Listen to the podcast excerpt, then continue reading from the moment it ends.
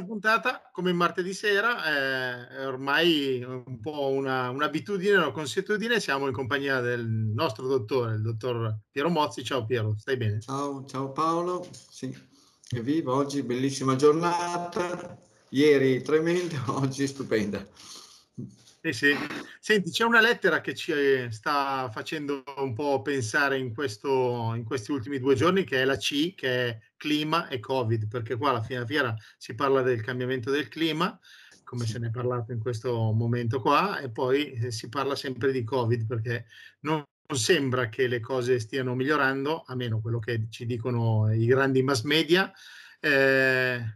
Come libertà, cioè io dico libertà di scelta e rispetto di tutti, punto di domanda, ma sicuramente non è che siamo proprio liberi di scegliere proprio quello che si vuole, no? No, assolutamente. Siamo sotto ricatto, siamo in preda a un'estorsione che tra l'altro dovrebbe essere punita, penalizzata proprio dal codice penale, l'articolo 629 se non sbaglio, perché questi qua ti vogliono a tutti i costi portare alla vaccinazione obbligatoria senza assumersi le responsabilità. Ed è una cosa che non è mai successa da che esiste la Repubblica Italiana, da che esiste la Costituzione Italiana, questo fatto non è mai successo, di portare le persone a dover sotto ricatto fare delle scelte. È incredibile.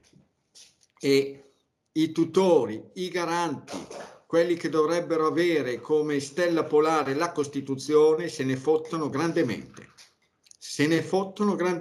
passeranno alla storia come dei criminali che hanno affossato la Costituzione italiana,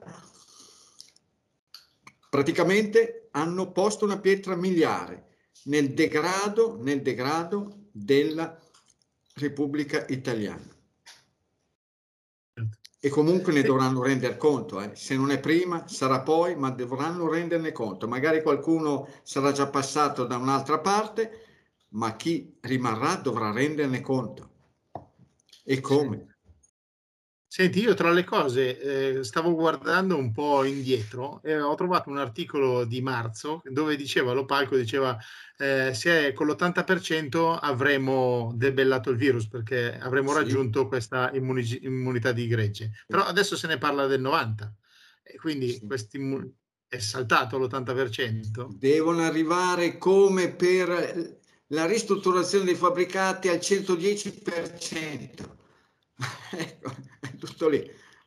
E poi non so neanche se col 110%, ecco, si placheranno, perché oramai sono veramente in preda a un delirio di onnipotenza e hanno praticamente capito come si fa ad avere in mano un potere assoluto.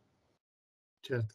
L'altro giorno a Novara hanno sfilato alcune persone con quelle pettorine a strisce verticali, un colore avorio e grigio, e che poi subito sono insorti come manco che uno non può praticamente andare in giro con una pettorina a strisce verticali con sul numero. Questo qua non si può assolutamente fare in nessuna parte del pianeta, perché sennò scatta l'ira funesta di chi praticamente per lesa maestà, cose che non stanno in cielo. Puoi dirne di tutti i colori, non puoi assolutamente dire questo. È per quello che forse se la sono presa, perché forse veramente hanno loro stesso la convinzione di aver passato ogni limite e di avvicinarsi a quelle condizioni di 70, 75, 80 anni fa.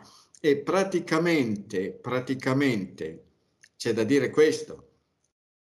Le condizioni attuali, che sono praticamente da valutare in base ai cambiamenti che ci sono stati in questi 70-80 anni, cambiamenti sociali, politici, economici, culturali e cambiamenti nel mondo della informazione.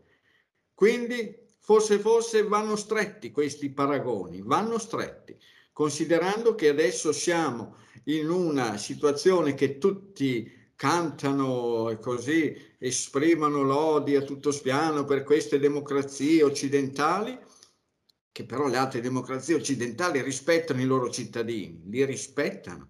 Non è come qua in Italia che non ci rispettano assolutamente. Sono tutelati tutti, guarda, anche in montagna sono tutelati i lupi, le volpi, i cinghiali, tutto quanto, i tassi, gli istrici, ecco, i ghiri, tutti sono tutelati. In Italia che non sono tutelati sono coloro che non la pensano come la pensa l'attuale governo, come la pensa determinata gente di quelli torvi, cupi, ecco, quelli, i famosi nipotini di Iosif il baffone. Sì. Senti, quella che se l'è presa della cosa di Novara è Rossella Treves, che è presidente comunità ebraica di Biella, Novara e Vercelli, e ha detto che è stata una rappresentazione piena di degrado e nello scadimento della coscienza umana. Perché? Perché secondo lei questa rappresentazione è stata offensiva nei confronti della memoria di tutte le persone italiane, ebree e non ebree, che sono state trucidate nei campi di sterminio. Lei si è arrabbiata su questa cosa qua. Ma cosa vuoi farci? Te l'ho detto. I vigili del fuoco devono correre, perché c'è un sacco di gente che si sta bruciando il cervello con le ideologie che si sono ficcate in testa, stanno sostituendo i neuroni con l'ideologia e quindi la gente gli prende fuoco il cervello, se lo bruciano. Senti, poi adesso c'è anche Trieste, no? Il prefetto Valerio Valenti ha disposto il divieto fino al 31 dicembre di manifestare in piazza Unità d'Italia. Quindi 2 settimane fa, poi hanno fatto notare che 2 settimane fa i posti letti per Covid erano 43, poi una settimana fa 54, oggi 75, quindi si dice tutte queste manifestazioni hanno fatto alzare i contagi. Certo, certamente, figurati te. Ti ricordi questo nel mese di maggio a Milano, 30.000 in piazza interisti, 30.000 interisti in piazza Duomo a festeggiare e poi dicevano mamma mia che roba, che disastro, chissà che cosa, verremo ricacciati indietro nella fossa del Covid. Non è successo niente, non è successo niente. E poi adesso, ma che numeri sono? Sono numeri da terrore questi, certo, se li vogliono far diventare numeri da terrore sono liberi, liberissimi, hanno tutto il potere di farlo. E poi guarda il mitico e profetico, il divino Giulio, che diceva, ti ricordi, no? Pensare male si fa peccato, ma spesso e volentieri ci si azzecca. Dopo quello che è successo a Roma, che hanno accompagnato quel gruppo di Forza Nuova, li hanno aperto praticamente, li hanno accompagnati, scortati alla CGIL, non mi stupirei per quello che sta succedendo a Trieste. Non dico che cosa perché è troppo terribile, ma il dubbio mi sta frullando nel cervello. Un dubbio tremendo, terribile, perché oramai siamo di fronte a persone che sono disposte a tutti, anche a ogni maleficio, pur di portare avanti il loro progetto. Tutto lì. No, anche perché Milano sono 15 sabati di fila che ci sono proteste, però i contagi non è che parlano tanto di aumento. A Milano adesso stanno raccogliendo le firme, i commercianti, quelli degli esercizi pubblici, della zona di Corso Buenos Aires, dicendo che non fanno più affari al sabato e tutto lì, e quindi hanno raccolto un po' di firme, come pure anche a Trieste raccoglievano le firme dei pro-vax per dire che guardate, bisogna assolutamente bloccare questo, Trieste non può avere questa fama così nefasta e negativa, robe da chioni. Oramai la libertà, questi più parlano di libertà, come pure quelli là adesso che sono a Glasgow, ecco, più parlano di ambiente e più faranno il contrario, come il G20, più pensano di fare delle cose a favore dei popoli e più cercheranno di azzannarli e spolparli e tutto quanto. E quindi adesso, guarda, te l'ho detto, il divino Giulio, anche dall'oltretomba, ci azzecca. Bolsonaro comunque non è andato a Glasgow, è rimasto qua in Italia. Non è partito? No. No, non è partito, è rimasto in Italia. Ah, perché ho saputo che è andato a Padova, perché lui, i suoi parenti che emigrarono in Brasile erano originari di quella zona lì, e poi è andato nella zona in Toscana, nella zona di Lucca, da quelle parti, e poi doveva partire con aereo militare da Pisa. Questi qua io sto seguendo i giornali radio, li ascolto quando sono in macchina, quando sono in furgone, quando sono a casa che accendo la radio e via dicendo. Niente, ma anche lì, pensa te, se qualcuno avesse fatto delle proteste di questo tipo contro qualche altro rappresentante di un altro governo, di un'altra nazione, ma sarebbero stati praticamente fucilati, almeno metaforicamente, su tutte le emittenti e via dicendo. Invece qua nessuno ha stigmatizzato che un capo dello Stato straniero, ecco, ha fatto. E se si pensa che in Brasile, da quello che sentivo, ci sono circa 30 milioni di persone che hanno origine italiana. E niente, te l'ho detto. Sì. I trucci, i torvi, i cupi, loro, sono loro, gli intoccabili, quelli che hanno la supremazia a livello intellettuale, sono loro. Sì, sì, sì. Sì. Che poi tra l'altro, sai, la manifestazione quella di Novara, quella che abbiamo parlato prima, è stata organizzata da Giuseppe Pace, sai, sì, che, cioè, sì, certo, ho sentito, un'infermiera. Sì, un'infermiera, quindi voglio dire, sicuramente lei aveva detto la mia libertà finisce dove inizia la tua, cioè, è un principio che rispetta gli altri e noi stessi, giusto? Certo, ma infatti non hanno fatto niente di male, ma ormai non ti puoi più mettere niente. Io quando vado in giro con il mio cartello, no, noi non stanno no Green Pass, niente, basta. Per ora non mi hanno ancora bruciato la macchina dove ce l'ho, ma penso che possa succedere, perché qua oramai ci si può aspettare di tutti. Tanto l'Italia, tanto urlano e strillano del fascismo, ma è qui che si sta realizzando il nuovo modello, perché difficilmente si presenta nello stesso modo, nella stessa forma. I certo. Torvi, i cupi e via dicendo, loro sì che si presenteranno sotto altre sembianze, però dicono là ci sono i fascisti, là ci sono quelli, e poi nel frattempo stanno tramando, studiando il modo per proprio fare in tutt'altro modo, in modo, sì, con sembianze ben diverse, fare le stesse cose. Infatti stiamo arrivando a questa situazione, perché mai successo. Devi andare al lavoro e dimostrare che tu hai fatto una vaccinazione o un tampone a tue spese. Ma in nessun'altra nazione d'Europa, mai.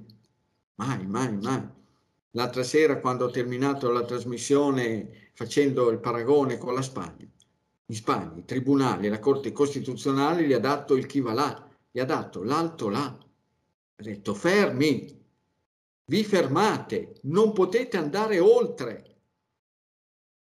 Niente.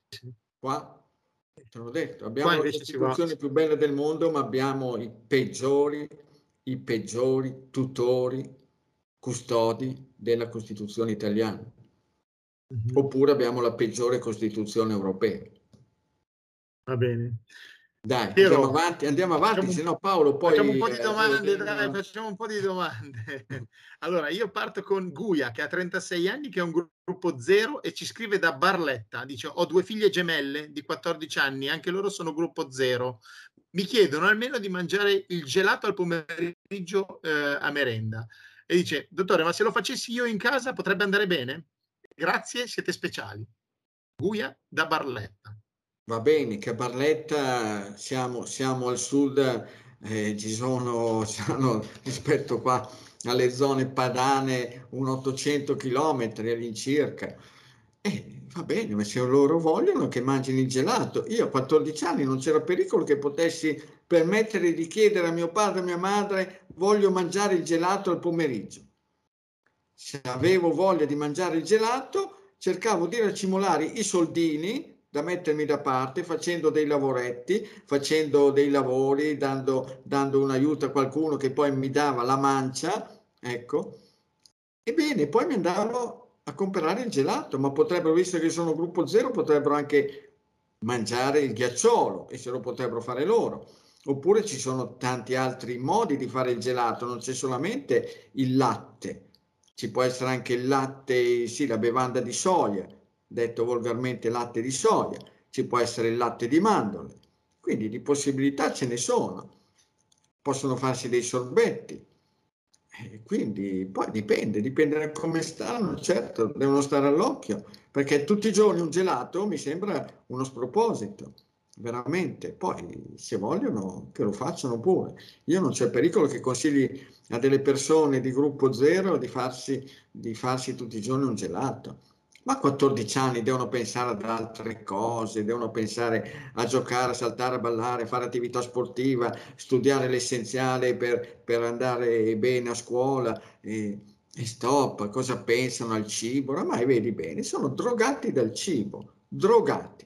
La droga più potente, oramai ce l'hanno in testa. Certo. E cosa vuoi che ti dica? Vedi, anche come tutte queste proteste qua, no? Ai giovani, tutti quanti dicono ai giovani, ma se fossero veramente capaci, comincerebbero a cambiare il proprio stile di vita, le proprie abitudini consumistiche. Ed è lì, perché è dal consumismo che nasce la distruzione del pianeta. Finché non c'era il consumismo, il pianeta, bene o male, riusciva a cavarsela. È arrivato il consumismo, che è la peggiore tra tutte le ideologie, è la peggiore, peggio del nazismo, del fascismo, del comunismo, peggio di tutti, il consumismo. Proprio la parola in sé per sé consuma tutto, consuma le persone, consuma il cervello degli esseri umani, consuma il pianeta, consuma tutto. E il consumismo nasce dal fatto proprio di questa grande disponibilità di alimenti, di possibilità di nutrirsi di ogni cosa. Basta, tutto lì. Quando non c'era questa abbondanza, la gente non pensava al cibo in questo modo spasmodico, pensava già a 14 anni, pensava già a fare qualcosa, a fare dei lavoretti, a rendersi utile, imparare un mestiere. Mamma mia, quanti ne ho trovati di persone che a 14 anni erano già andati a fare il garzone e non andavano neanche più a scuola. Guarda, uno su tutti, Ernesto Colnago, eccezionale, fantastico, no? Quello che ha messo in piedi il più grande marchio di biciclette, il più prestigioso, sì. Che è partito a 11 anni andava a fare il garzone come saldatore, ha preso con le serali la seconda media, neanche la terza, la seconda media, e poi però è diventato Ernesto Colnago, proprio con praticamente in ogni parte del pianeta, in Australia, in Canada, negli Stati Uniti, c'ha le sue aziende che producono biciclette. Oddio, adesso forse probabilmente il marchio è stato ceduto a qualche altro, però insomma, lui ormai è sulla soglia dei 90 anni, quindi. Bene, dai. Senti, qua invece io ti leggo un po' di domande. Roberta, gruppo B, 36 anni, ci scrive da Siena, 1,67 m, dottore, ero 72 kg, in 8 mesi sono diventata 58 kg, ho perso 14 kg. Volevo sapere da lei se dimagrire così velocemente può compromettere anche i muscoli. Io non ho mai sgarrato e ho praticato molta bicicletta. Grazie mille per tutto. Io seguo, da quando ho preso il suo libro, ho seguito le sue regole e sono diventate così. Grazie mille. Gruppo del sangue? Gruppo B. B. Va bene, a posto, sta bene. La massa muscolare, se va in bicicletta, avrà perso il grasso e avrà potenziato la massa muscolare. Per quanto riguarda le gambe, per il tronco può fare... Quanti anni ha? Che non... 36, si è appassionata di nuoto, ma di solito quelli di gruppo B sono molto eclettici, sono appassionati di tanti sport, può fare per il tronco il vogatore, elastici, sbarra, nuoto, certo, non c'è pericolo a 37 anni che metta a rischio la sua massa muscolare, quello che ha perso erano liquidi e grassi. Brava, bravissima. Mm-hmm. Se mi scrive due righe, una mail, info@dottormozzi.it, praticamente potremmo leggerla durante una trasmissione. Ecco, sì. E così poi il gruppo B, come Emma di Catania, anche lei. Ah, sì, è gruppo B. È vero, sì. È vero. Va bene, senti, invece qua c'è Attilio che dice: io ho 54 anni, sono un gruppo 0, ma non scrivo per me, ma scrivo per mio papà, che ha 74 anni. Fino a qualche mese fa camminava senza problemi, da qualche mese abbiamo notato un po' di difficoltà, soprattutto quando scende le scale. Papà è gruppo 0, è alto 1,82 m, pesa 74 kg, scrivo da Fermo nelle Marche. E complimenti per il video dell'autunno. Allora... il papà, e lì bisogna sapere, e spero e penso che non utilizzi latte e derivati del latte, che sono gli alimenti che possono causare maggiormente un rallentamento nei movimenti, perché vanno a inficiare proprio la funzione a livello del controllo della muscolatura a livello centrale. Se no, che stia attento, attentissimo alla frutta. Dolci, dolci cremosi, cacao, cioccolato, meno li vede meglio è, e soprattutto la frutta. E sì, poi si può vedere. Però anche come nelle altre storie, nelle altre situazioni, bisognerebbe sapere un po' con precisione quali sono le sue abitudini alimentari. Spero che non usi tanto caffè, che lo lasci perdere, il caffè d'orzo e meno che meno il tè, e soprattutto il tè comune, il tè deteinato. Però lì bisognerebbe sapere un attimo quali sono le abitudini alimentari, gli alimenti più usati frequentemente, pressoché quotidianamente. Certo. Andiamo avanti. Andiamo avanti con Matilde che ci scrive da Biella, ha 58 anni, è un gruppo AB e dice che soffre di nevralgia del trigemino. Quando mi capita il dolore è difficile e duro da sopportare. Ho fatto molte visite, ma non sono convinta di quello che mi hanno proposto. Mi hanno proposto un intervento di radiochirurgia stereotassica. Si forma una lesione sul nervo che interrompe la trasmissione degli impulsi dolorosi al cervello. Cortesemente, se mi può dire qualcosa, io non sono dell'idea di farla. Ma io sono sempre dell'idea di capire la causa dei problemi. E il dolore è sempre un campanello d'allarme. È come se tu che hai il campanello per l'allarme per le fughe del gas, per l'incendio, per l'arrivo di ladri, di gente che si introduce furbescamente, furtivamente in casa. Se tu li togli, certo, non lo senti più squillare, però poi puoi essere preda di tutte quelle altre cose che ti possono capitare. Quindi bisogna capirlo, certamente, gruppo AB, o latte derivati del latte, o pepe e peperoncino, peperoni, o dolci cremosi, o nocciole, cose... o il mais, ma sì, che si legga attentissimamente quello che c'è scritto sul libro della dieta, la dieta del dottor Mozzi, e rispetto a quelli provi a cancellare ogni tipo di latte e derivato del latte di ogni animale, anche quelli di capre e di pecora.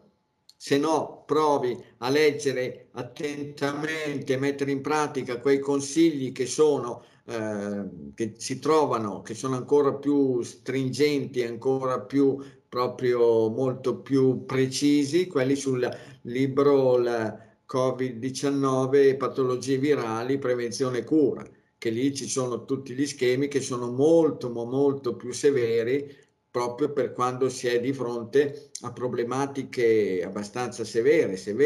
Ecco, anche se quello si tratta non di una forma virale, ma sicuramente di una forma infiammatoria, però se uno toglie il campanello d'allarme, poi può essere che la casa prende fuoco. E quindi è lì. Nel senso che uno non va più a sentire il dolore, ma poi il problema si trasferisce in organi ancora più importanti. La problematica può diventare molto, ma molto più severa. Certo.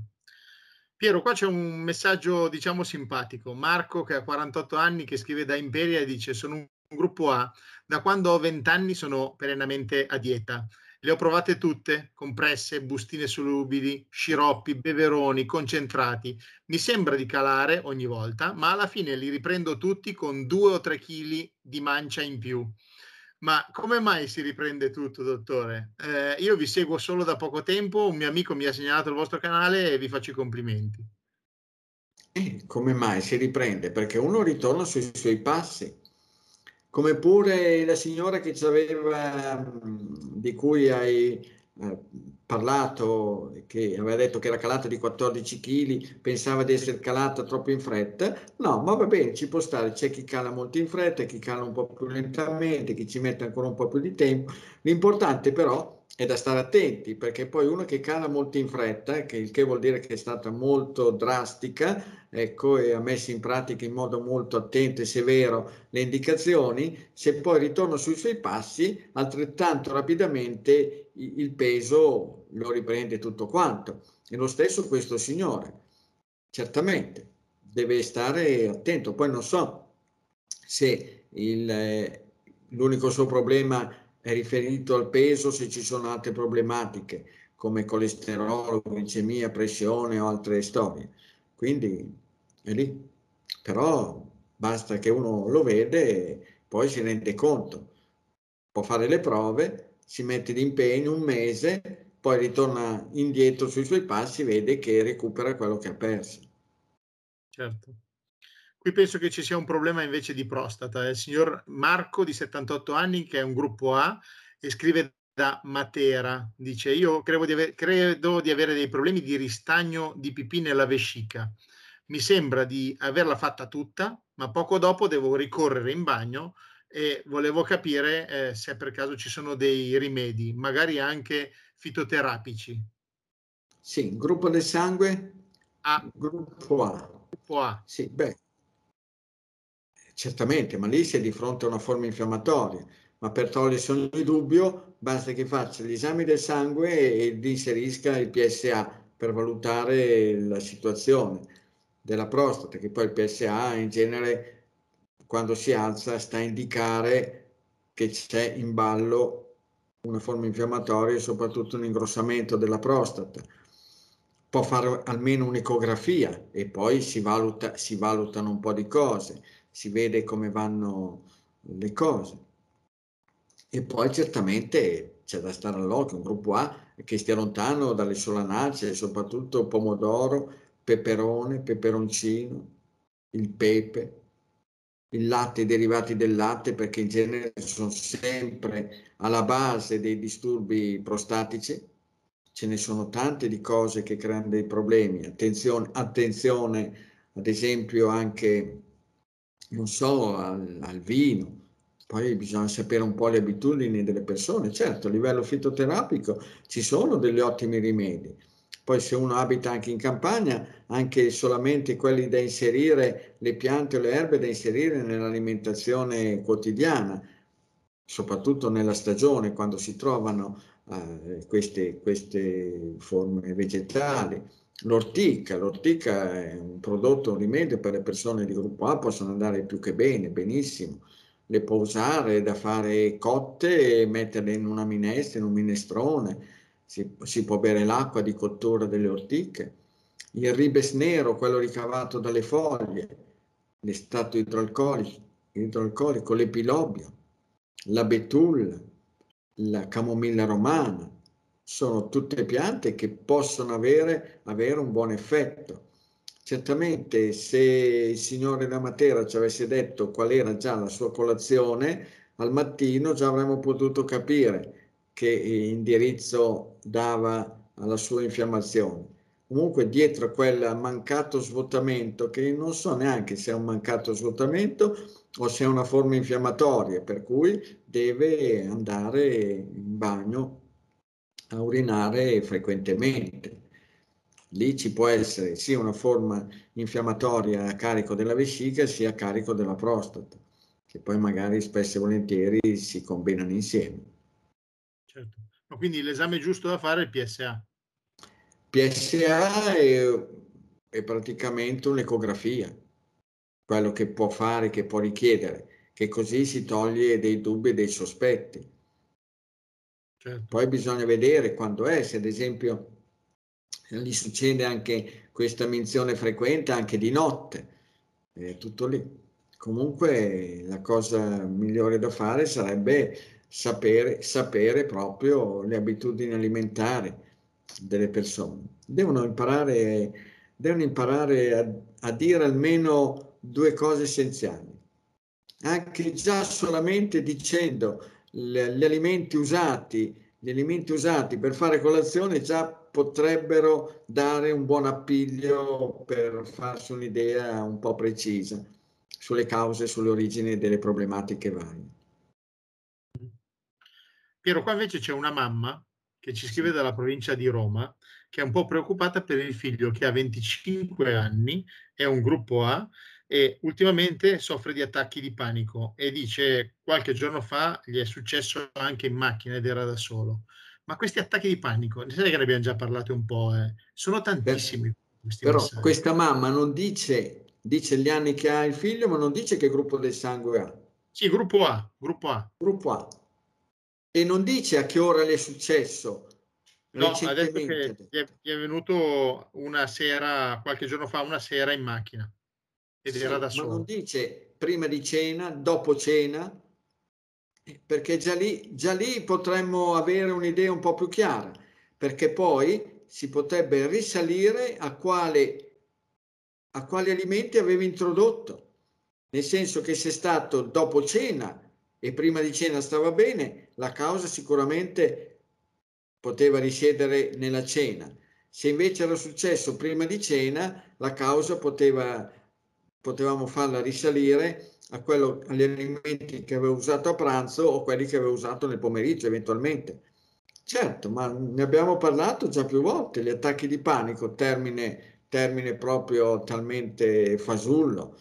Adesso in questa epoca così ultra scientifica, no? Si usano ancora questi termini, attacchi di panico, cose che non stanno né in cielo né in terra.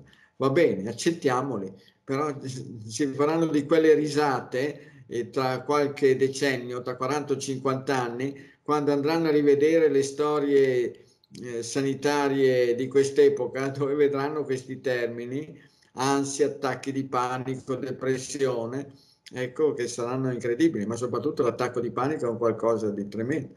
L'attacco di panico è quando ci sono dei serissimi disturbi della digestione, dei blocchi digestivi, uno può andare incontro a un cosiddetto attacco di panico.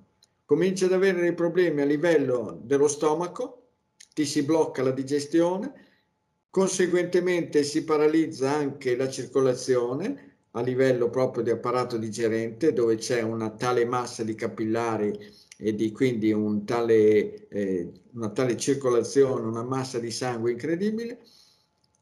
Si creano dei problemi a livello cardiaco e poi dal livello cardiaco può passare a livello polmonare, difficoltà respiratorie, tutto quanto, e lì saremmo a livello di ansia. Quando poi vanno queste tossine che noi abbiamo introdotto, che vanno a centrare determinati siti nervosi, bene, siti del sistema nervoso centrale, si ha il cosiddetto attacco di panico. Ma sarebbe sufficiente farsi un bel quaderno, un bel quadernetto, dove uno scrive giorno tale, ora tale, ho avuto un cosiddetto attacco di panico. E prima ho mangiato oppure bevuto questo e quest'altro. E si risolve. Acqua bollente, da trangugiare, da non ustionarsi la bocca e l'esofago, ma quasi. E uno poi, quando ha sentito che è uscito il tuono, dallo stomaco, è a posto. Comunque, uno di gruppo A mangia una pizza con i 4 formaggi e con sopra anche pomodoro e 4 formaggi, ma un attacco di panico, e poi magari ci beve dietro o una spremuta d'arancio o una birra, un cosiddetto attacco di panico non glielo toglie nessuno, ci va dentro proprio di brutto, a piedi pari. Certo. Piero, siamo in chiusura, però ti leggo questa perché almeno diamo una risposta stasera qua in radio. Una signora che dice: dottore, io vorrei fare una visita da lei, so che alla domenica si può trovarla in qualche centro vicino a Milano, il 7 novembre ad esempio, dove la posso trovare? Il 7 novembre, ma si scordi che io faccio delle visite, signora, perché lì dovrei fare una visita, si figuri, solamente per 3 o 4 persone, poi siamo nell'ambito di un mercatino biologico e pensi lei, magari qualche dritta, sì, si può scambiare qualche considerazione, qualche, dare qualche consiglio, vi dicendo. Il 7 novembre è la prima domenica del mese di novembre e saremo a Pavia, in Piazza Duomo, al mercatino biologico di Pavia. Okay. Se non ci sarà un tempo terrificante, ecco, che magari, chi lo sa. Tenete conto che il giorno 4 di novembre si cambia la luna, inizia la luna cosiddetta di novembre e vedremo come va il tempo, perché in base a quello che fanno i primi 2 o 3 giorni e da lì dipenderà l'andazzo del tempo nel mese di novembre. Ah, quest'anno combaciano, okay. Quest'anno bene o male combaciano i mesi con le lune. Quindi anche dicembre, anche dicembre e gennaio combaciano, per cui dovrebbe essere un tempo che praticamente corrisponde a quello del normale andamento stagionale. Ok, no, perché oggi c'era un bel sole qua a Milano.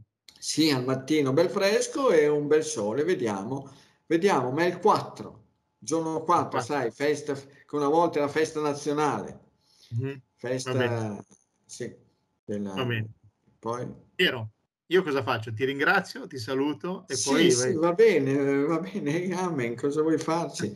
Andiamo avanti, tiriamo in ansia, sopportiamo tutto, ti ringrazio a te di questa possibilità, cerchiamo di dare così qualche dritta alle persone pensando che possano averne dei benefici. Certo ci devono mettere buona volontà, non aspettare con la manna dal cielo, ma come hanno fatto diverse persone anche da quello che tu hai letto, insomma sì, diverse persone ci hanno messo del loro, ci hanno messo il loro impegno, il loro entusiasmo e hanno risolto dei bei problemi. Si può guarire, no? Secondo me è una cosa carina, no?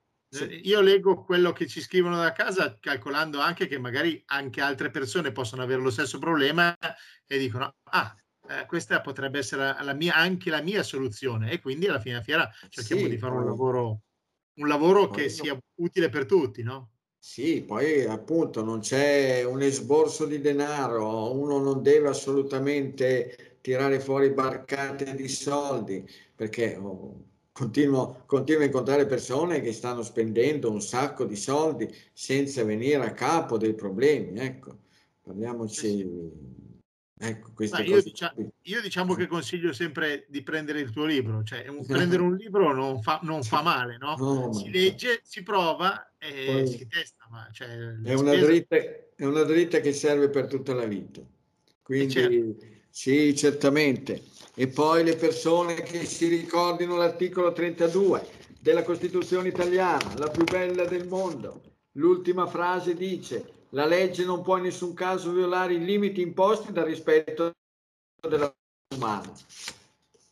Signori e signore, questa cosa qua dobbiamo stamparcela per bene in testa e far sì che se lo stampino in testa quelle persone che stanno prevaricando tutto quanto c'è stato finora in questi 70 anni di Costituzione italiana.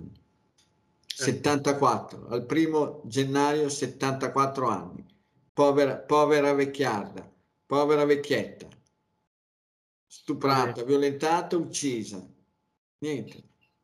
Va bene. Piero, grazie. A posto. Buonanotte, buona serata. Tante cose belle e un saluto a tutti quanti. Ciao. Ci vediamo alla prossima. Ci vediamo prossimamente su questo schermo e questa radio. Va bene. Ciao. Saluto a tutti. Ciao.